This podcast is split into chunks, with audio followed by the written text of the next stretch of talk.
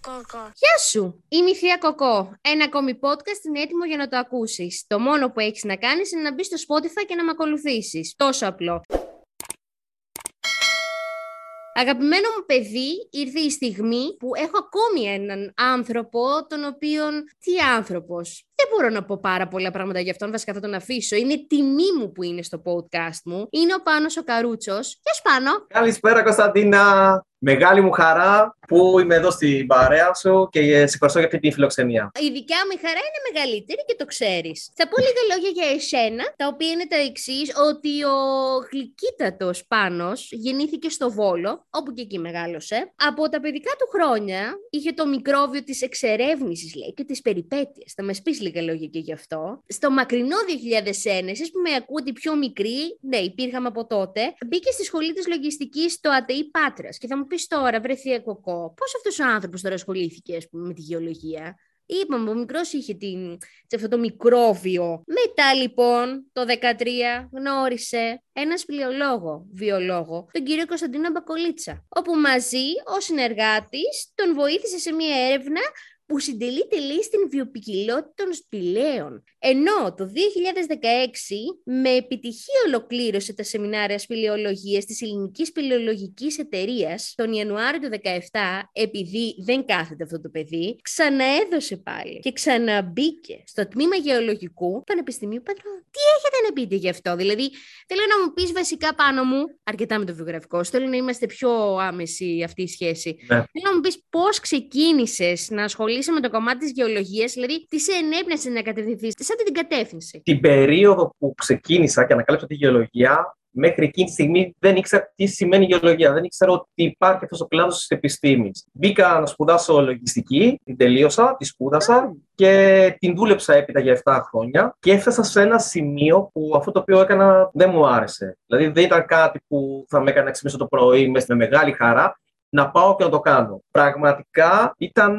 το πιο κουραστικό για μένα όταν τελείωνε η ημέρα και σκεφτόμουν την άλλη μέρα το πρωί που θα ξυπνήσω για να, να συνεχίσω να κάνω αυτό το πράγμα στη λογιστική. Και θα πρέπει να ψάξω να βρω κάτι που θα με κάνει να το αγαπήσω και θα να δώσω τα πάντα ε, εκεί και να αφιερωθώ σε αυτό. Σε εκείνη την περίοδο έκανα κάποια έτσι ψηλοακραία πράγματα για να δώσω έτσι όθηση στον εαυτό μου να, να ανακαλύψει τι ήταν αυτό που θα τον κάνει να συνεχίσει αυτή την πορεία. Δηλαδή έκανα καταδύσεις. Πήγα, πήδηξα από τα 8.000 μέτρα με αλεξίπτωτο. Ε, πήγα μετά έκανα παραπέντε στην Εξάνθεια, στη Λευκάδα. Ψηλό έκανα έτσι τέτοια πράγματα και για να, για να ξυπνήσω μέσα μου και να δω τι είναι αυτό. Και κάπου εκεί βρήκα μια, ε, να το πω έτσι, μια εκδήλωση ενδιαφέροντος από έναν βιοσπηλολόγο που ζητούσε συνεργάτη mm-hmm. και λέω εδώ είμαστε. Παλιότερα μικρός αυτό με το μικρό της εξερεύνησης κάναμε μικρές ομάδες με παιδιά. Τότε θυμάμαι στο δημοτικό και στο γυμνάσιο. Και πηγαίναμε σε εγκατελειμμένα σπίτια, μπαίναμε σε τούνελ,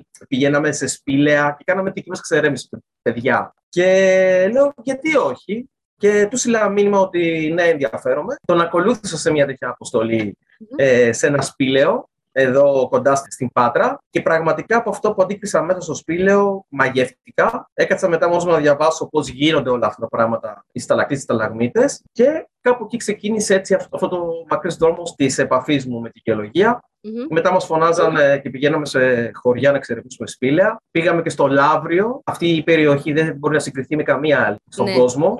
Το έχω ακούσει αυτό. Ιστορία. Εντάξει, το γνωρίζεις και αυτό κι εσύ. Και μέσα από όλα αυτά που αντίκρισα εκεί, ιστορία, ε, αρχαιολογία, γεωλογία, πραγματικά μου άνοιξε μια πόρτα και μου λέει εδώ είσαι και εκεί πήρα την απόφαση να δώσω κατακτήρι στη γεωλογία και να πω στο Πανεπιστήμιο εδώ στην Πάτρα. Μπράβο, μπράβο, μπράβο. Ε, επίσης, έχω μάθει ότι έχεις ένα κανάλι στο YouTube Ωραία, θέλω να μου πεις τουλάχιστον δύο λόγια για το κανάλι σου και πώς μπορούμε να σε βρούμε για να σε ψάξουμε να, σε, να δούμε τα βιντεάκια σου. Αυτή είναι μια προσπάθεια την οποία την ξεκινήσαμε μέσα στον κορονοϊό ε, μαζί με έναν ε, μου και έναν πάρα πολύ καλό φίλο του Αξία και τον Παφέα. Αυτή η προσπάθεια ήταν ε, περίοδος καραντίνας στον κορονοϊό. Ήμασταν φοιτητές, δεν θέλαμε δηλαδή, να φύγουμε από αυτή την επαφή με τη σχολή και με τους καθηγητές μας και έτσι δημιουργήσαμε αυτό το project το οποίο το συνεχίζω μέχρι αυτή τη στιγμή, το οποίο λέγεται Γεωλογία για όλους. Αυτό είναι και το κανάλι στο YouTube, Γεωλογία για όλους. και στο Facebook και στο Instagram Geology for ε, Everyone και αυτό είναι μια προσπάθεια εκλαϊκής της επιστήμης της γεωλογίας. Δεν θέλουμε δηλαδή η επιστήμη να είναι μια απρόσωπη. Θέλουμε έτσι, όχι ότι είμαι εκπρόσωπος όλης αυτής, γιατί εκπρόσωποι είναι οι καθηγητές μας, το είναι μια προσπάθεια στο να κάνουμε την επιστήμη απλή και κατανοητή στον κόσμο και να δώσουμε αυτή την έγκλη που έχει αυτή η επιστήμη. Από όλα αυτά, από τα ταξίδια σου, για την εξερεύνηση που έχεις κάνει, ας πούμε, για την ανακάλυψη με νέων γεωλογικών εκθεμάτων, ρε παιδί μου. Υπήρξε κάποια στιγμή που είπες φτάνει, δεν μπορώ άλλο ή ας πούμε δεν μπορώ να βρω κάτι ή Παναγία μου κάτι μια δύσκολη στιγμή που είχες εκείνη τη στιγμή. Και αν σκέφτηκες ποτέ να τα παρατήσεις. Ναι, Κωνσταντίνα μου, υπήρξαν ε, κάποιες τέτοιες στιγμές. Υπάρχουν στιγμές δηλαδή σε όλους μας, σε αυτή την πορεία που ακολουθούμε ο καθένας στο επιστημονικό πεδίο που έχει να προσφέρει και στο οποίο βρίσκεται. Αυτές οι στιγμές είναι εδώ μέσα στο σπίτι, άμα έρθεις να δεις, είναι σαν ένα μικρό μουσείο φυσικής ιστορίας. Δηλαδή με πολλά εκθέματα, με ορυκτά, πολυθώματα, πετρώματα. Αυτός ο χώρος εδώ πέρα μέσα στο σαλόνι τον έχω έτσι διαμορφώσει ώστε αυτές οι στιγμές που με εμπόδιζαν ή ένιωθα λίγο κορεσμένος από όλο αυτό το πράγμα, έβλεπα όλα αυτά γύρω μου και ήταν σαν να μου μιλάνε και να μου λένε ότι πάνω για αυτά προσπαθείς, αυτό είναι η γεωλογία, αυτό είναι η επιστήμη και συνέχισε με περισσότερη έτσι, όφηση σε αυτό το οποίο στοχεύεις μέσα σε, αυτή, σε, αυτό, σε αυτό το οποίο θες να παρουσιάσεις στον κόσμο. Και σε πολύ, σένα τον ίδιο. Πολύ σωστό, πολύ σωστό. Πολύ ωραίο έτσι όπως το περιγράφεις.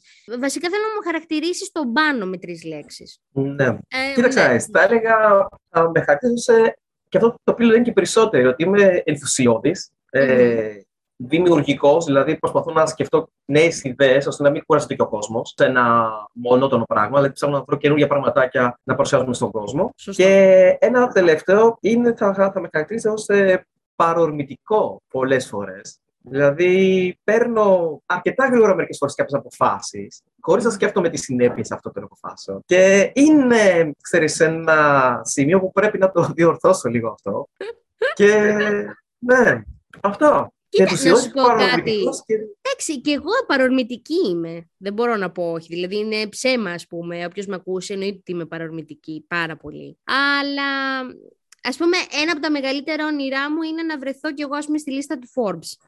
Που είχα πει και σε μια προηγούμενη συνέντευξη. Εσένα, ποια είναι το, ποιο είναι το μεγαλύτερο όνειρό σου; Κοίτα, όνειρο. Να σου πω την αλήθεια, αυτή είναι μια σκέψη. Το, εγώ θα έλεγα στόχους. Γιατί όνειρα, πιστεύω ότι τα όνειρα είναι όταν, ε, ξέρεις, όταν κοιμόμαστε και μετά ξυπνάς και το έχεις χάσει λίγο αυτό το όνειρο. Οπότε θα έλεγα στόχος. Ο μεγαλύτερος μου στόχος είναι όλα αυτά τα εκθέματα που έχω εδώ πέρα στο σπίτι, απολυθώματα, πετρώματα, ε, ορυκτά, όλα αυτά κάποια στιγμή ε, να γινόταν ένα μουσείο φυσικής ιστορίας εδώ στην Πάτρα. Mm. Αυτός είναι ο μεγάλος μου στόχος. Και όλα αυτά να είναι εκθέματα όπου θα δείχνουν στον κόσμο και στα παιδιά και μέσα από παιδαγωγικά προγράμματα που θα γίνονται, εκπαιδευτικά προγράμματα, να δείχνουν στον κόσμο το πόσο σπουδαία είναι αυτή η επιστήμη την οποία έχω ακολουθήσει και τη γνωρίζει ελάχιστος κόσμος εδώ στην, ε, στη χώρα μας. Και, και έχει μείνει και πολύ πίσω κιόλας. Καλά, αυτό είναι αλήθεια. Αυτό εννοείται.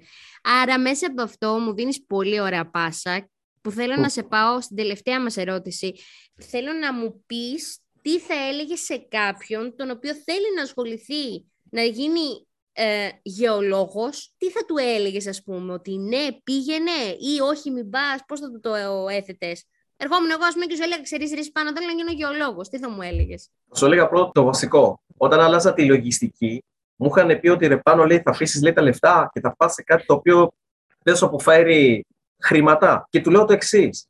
Ότι ναι, όντως, το ξέρω ότι η γεωλογία δεν θα μου δώσει τα χρήματα που μου δίνει η λογιστική. Αλλά αυτό το οποίο μου δίνει η γεωλογία είναι η χαρά και αυτή η δυνατότητα το να μπορώ να ανακαλύψω κάτι το οποίο έχει συμβεί πολλά χρόνια πριν από την παρουσία του ανθρώπου πάνω στη γη. Η γεωλογία είναι μια χρονομηχανή, μέσα από την οποία σε ταξιδεύει σε σημεία και εποχές της ιστορίας της γης που εσύ σαν άνθρωπος δεν υπήρξε καν ως ιδέα ότι θα γινόταν κάποια στιγμή και θα φτάναμε σε αυτό. Οπότε η γεωλογία σου δίνει πάρα πολλά ερεθίσματα ε, και προοπτικές και μεγάλα πεδία που εσύ ίδιος μπορείς να δημιουργήσεις. Πολύ ωραίο. Πάρα πολύ ωραίο. Παιδιά μου, παιδί μου, όπως θέλετε πάρτε το. Αυτός ήταν ο Πάνος Καρούτσος σε ένα ακόμη podcast της Θείας Κοκός. Ήταν τιμή μου να σε έχω. Έμαθα πάρα πολλά, έστω και λίγα. Αυτά όμως που έμαθα ήταν πολύ σημαντικά. Γιατί όμως, όποιος θέλει να ψάξει περισσότερα, γιατί εγώ έχω ψάξει, θέλω να μπείτε όλοι στο YouTube του και να το σπάσετε. Αυτό. Σας ευχαριστώ. Σε ευχαριστώ για τη συνέντευξη. Κωνσταντίνα μου, εγώ σε ευχαριστώ πάρα πολύ για, το, για τον χρόνο σου και για αυτή την ε, φιλοξενία και για αυτή την πρόσκληση. Πραγματικά ήταν πάρα πολύ μεγάλη μου χαρά που συνομιλήσαμε. Σε ευχαριστώ πάρα πολύ. Αλήθεια.